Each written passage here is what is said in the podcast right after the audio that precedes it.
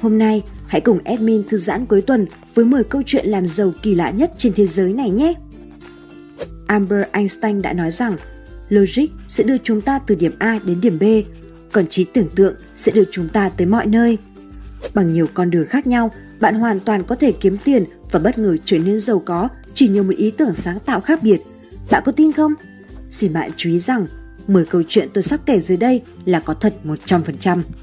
Biết đâu đấy, sau khi xem video này, bạn cũng nảy cho mình một ý tưởng làm giàu đột phá thì sao? Và nếu bạn kiếm được một triệu đô thì đừng quên chia sẻ cho tôi một ít nhé. Câu chuyện thứ nhất, ý tưởng triệu đô sau một vụ tai nạn. Có một người đàn ông tên là Jack Mureta. Anh ta vốn là một nhà môi giới bất động sản, song anh lại trở thành triệu phú từ lĩnh vực phần mềm. Bạn có tin nổi không? Nhưng đó lại là một câu chuyện hoàn toàn có thật. Số là năm 2009, Mureta bị tai nạn giao thông và phải nằm trong bệnh viện. Khi ấy, từ việc quan sát các bác sĩ sử dụng iPhone, Mureta đã nảy ra ý tưởng phát triển phần mềm quét vân tay để tăng thêm tính bảo mật cho điện thoại. Sau khi bỏ ra 1.800 đô la Mỹ cho nhà lập trình, Mureta đã ra bán sản phẩm trên App Store và kiếm về tới 620.000 đô la Mỹ, tương đương với khoảng 14 tỷ đồng ở thời điểm hiện tại. Bên cạnh đó, thời gian trong bệnh viện cũng giúp anh trải nghiệm hàng nghìn ứng dụng khác nhau và nảy sinh những ý tưởng độc đáo khác giúp kiếm về hàng triệu đô la Mỹ. Tôi không mong bạn gặp tai nạn để lóe lên ý tưởng triệu đô đâu nhé. Bạn thử cuối tuần này đi chơi đâu đó xa một chút cho tinh thần thoải mái xem sao. Biết đâu bạn sẽ lóe lên trong đầu một ý tưởng độc đáo nào khác giống như anh chàng Chad Mureta thì sao? Câu chuyện thứ hai, máy giỏ kim loại. Năm 1992, một người đàn ông khác tên là Eric Lawes được một người bạn nhờ sử dụng máy dò kim loại của ông để tìm chiếc búa bị mất. Trong quá trình tìm kiếm, máy dò của anh đã phát hiện được một bộ sưu tập tiền xu và rất nhiều cổ vật giá trị. Theo luật pháp của anh, mặc dù không được phép sở hữu những cổ vật này, Lor và những người chủ khu đất đó vẫn được chia nhau số tiền là 3 triệu đô la Mỹ do chính phủ Anh chi trả. Họ đúng là quá may mắn có 102 phải không? Nhưng người đàn ông trong câu chuyện thứ ba dưới đây cũng may mắn chẳng thua kém chút nào. Câu chuyện thứ ba, bắt được trái bóng. Một người đàn ông nữa tên là Phil Ozersky đã may mắn là vị khán giả ngồi trên sân vận động Bus Stadium khi siêu sao bóng chày Mark White thực hiện cú home run thứ 70 của mình. Trái bóng chảy lao thẳng về phía Ozersky và ông đã bắt gọn nó. Sau khi kiên quyết từ chối trả lại cho quan chức của sân vận động, Ozersky đã ban đấu giá thành công trái bóng với giá 3 triệu đô la Mỹ. Vâng, bạn đã không nghe nhầm đâu. 3 triệu đô la Số tiền đủ để nhà nghiên cứu di truyền học này mua nhà, giúp cha mẹ an hưởng tuổi già và làm từ thiện. Thật là khó tin phải không? Nhưng người đàn ông dưới đây còn khó tin hơn nữa. Câu chuyện thứ tư, bức tranh cũ kỹ. Có một người đàn ông gốc Ấn xấu tên đã bỏ ra 30 đô la Mỹ để mua lại một món đồ cũ, trong đó có một bức tranh mà ông nghĩ sẽ phù hợp để lấp khoảng trống trên bức tường của mình. Bẵng đi một thời gian, người đàn ông này vô tình nhận thấy bức tranh trông rất giống một tác phẩm nghệ thuật xuất hiện trong game mà mình đang chơi. Vì vậy, ông quyết định mang nó đến phòng trưng bày Kennedy Gallery ở Manhattan để kiểm tra. Kết quả chứng nhận đây chính là tác phẩm của danh họa Martin Johnson Heder. Sau đó, bức tranh được bán lại cho bảo tàng Museum of Fine Art với giá 1,25 triệu đô la Mỹ vào năm 1999. Ôi trời, chỉ bỏ ra 30 đô la, tương đương với 700.000 đồng và bán lại với giá 1,25 triệu đô la tương đương với 29 tỷ đồng. Hãy đối xử tốt với những bức tranh cũ kỹ nhé, vì biết đâu nó lại là một tác phẩm nghệ thuật nổi tiếng bị thất lạc của một danh họa nào đó thì sao? Câu chuyện thứ năm bán tên miền Lại có một người đàn ông tên Rick Swart, ông bắt đầu đăng ký và mua lại các tên miền mà ông cho rằng chúng sẽ trở nên phổ biến vào năm 1995. Ban đầu, việc bán và kinh doanh quảng cáo trên những website này cho doanh thu khá khiêm tốn song ông vẫn kiên trì theo đuổi ý tưởng. Kết quả, tính từ thời điểm khởi nghiệp đến nay, Richward đã bán được hơn 20 tên miền với giá trên 500.000 đô la Mỹ một tên miền. Trong số những tên miền này có men.com với giá 1,3 triệu đô la Mỹ hay candy.com với giá hơn 3 triệu đô la Mỹ. Đó là những cái tên mà ông chỉ bỏ ra khoảng 10.000 đô la Mỹ để mua vào năm 1997. Đặc biệt, trang iReport mà Rick bán cho CNN với giá 750.000 đô la Mỹ vốn chỉ tốn của ông 100 đô la Mỹ tiền đăng ký. Thật thú vị phải không? Nhưng ý tưởng kinh doanh online dưới đây còn thú vị hơn nhiều. Câu chuyện thứ 6, thú cưng đá. Tiếp tục là một người đàn ông tên Garida. Sau khi nghe bạn bè phàn nàn về những rắc rối nuôi thú cưng đem lại, Garida đã nảy ra ý tưởng mà hết mọi người cho đó là điên rồ khi bán những hòn đá thú cưng.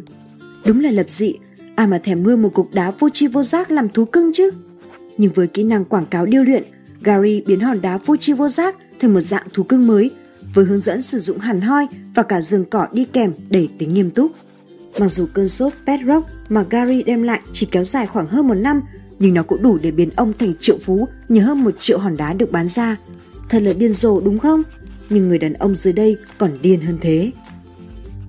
Câu chuyện thứ bảy, áo phông quảng cáo. Anh ấy chính là Jason Schaller. Vào năm 2009, Jason Styler khai trương website có tên iwearyourshirt.com với dịch vụ khá độc đáo. Đó là Styler sẽ mặc áo phông có tên của một công ty bất kỳ suốt cả ngày, chỉ cần công ty đó đồng ý thanh toán cho anh chàng một khoản phí nhỏ. Mức phí được tính theo từng thời điểm.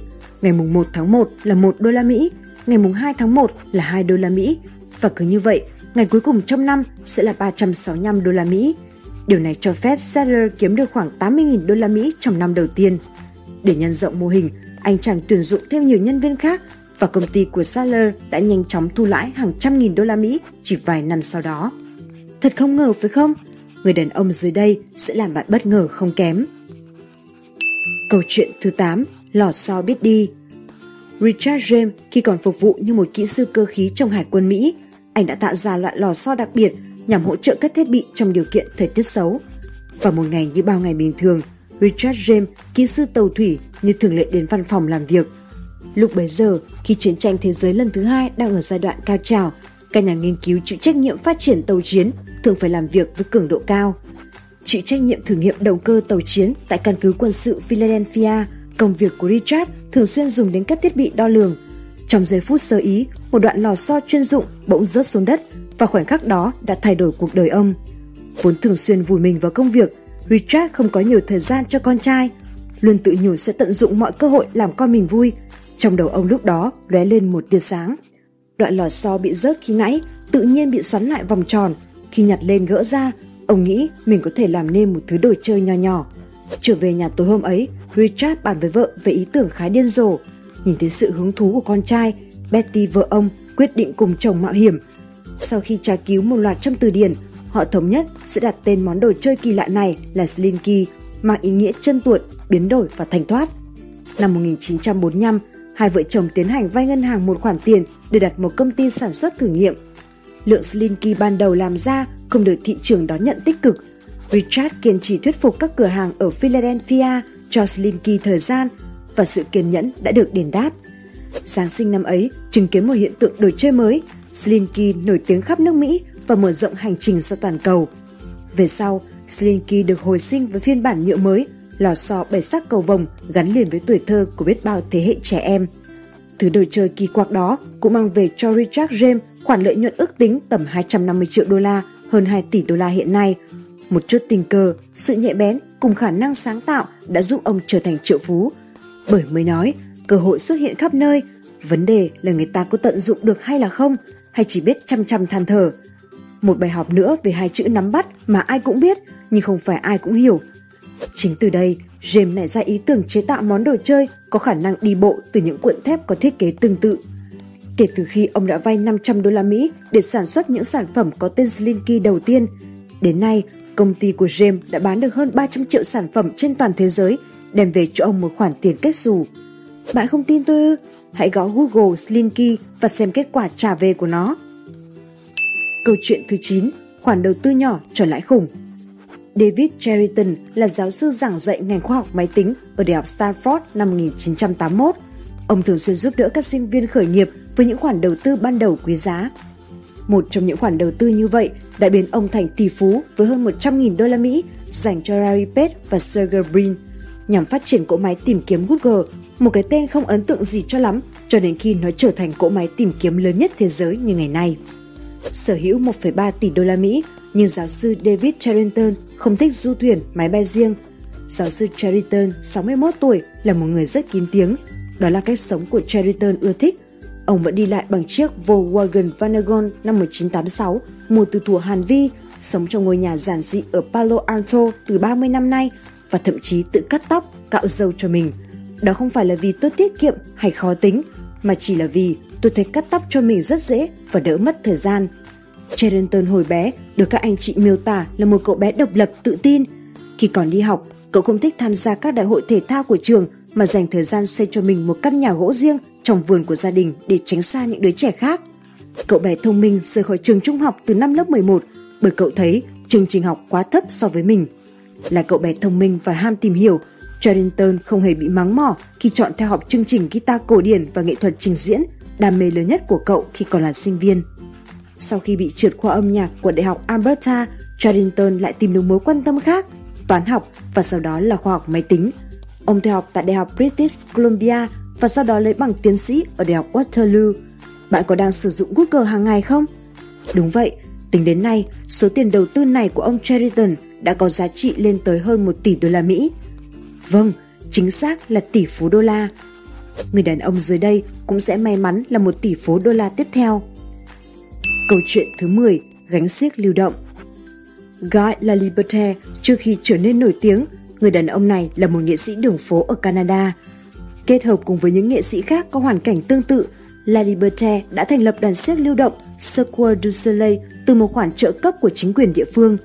Với 19 màn trình diễn mỗi năm từ những thành phố lớn như Las Vegas, Tokyo, công ty biểu diễn siếc Cirque du Soleil thu về được hơn 1 tỷ đô la Mỹ một năm – Điều đáng nói là xuất phát điểm của công ty chỉ bắt đầu từ một gánh xiếc nhỏ. Câu chuyện của Cirque du Soleil bắt đầu hồi năm 1984 tại Bar Saint Paul, ngoài ô thành phố Quebec. Lúc đó, họ chỉ là một nhóm người chuyên đi cà kheo và trình diễn đường phố, tập hợp lại với nhau dưới cái tên chung Lee Club des Talent House. Sau một số màn trình diễn thành công ở địa phương, người sáng lập nhóm Guy Leliberte đã vận động để nhóm được trình diễn tại sự kiện mang tên Secours du Soleil nhân dịp kỷ niệm 450 năm thành lập thành phố Quebec. Để vận động quyên góp đủ tiền cho màn trình diễn này, ông Laliberte đã thuyết phục người đồng sáng lập nhóm là Steve Croy đi cả kheo một chặng đường dài gần 90 km. Sau thành công của màn diễn đó, họ quyết định đổi tên nhóm diễn của mình thành Secours du Soleil.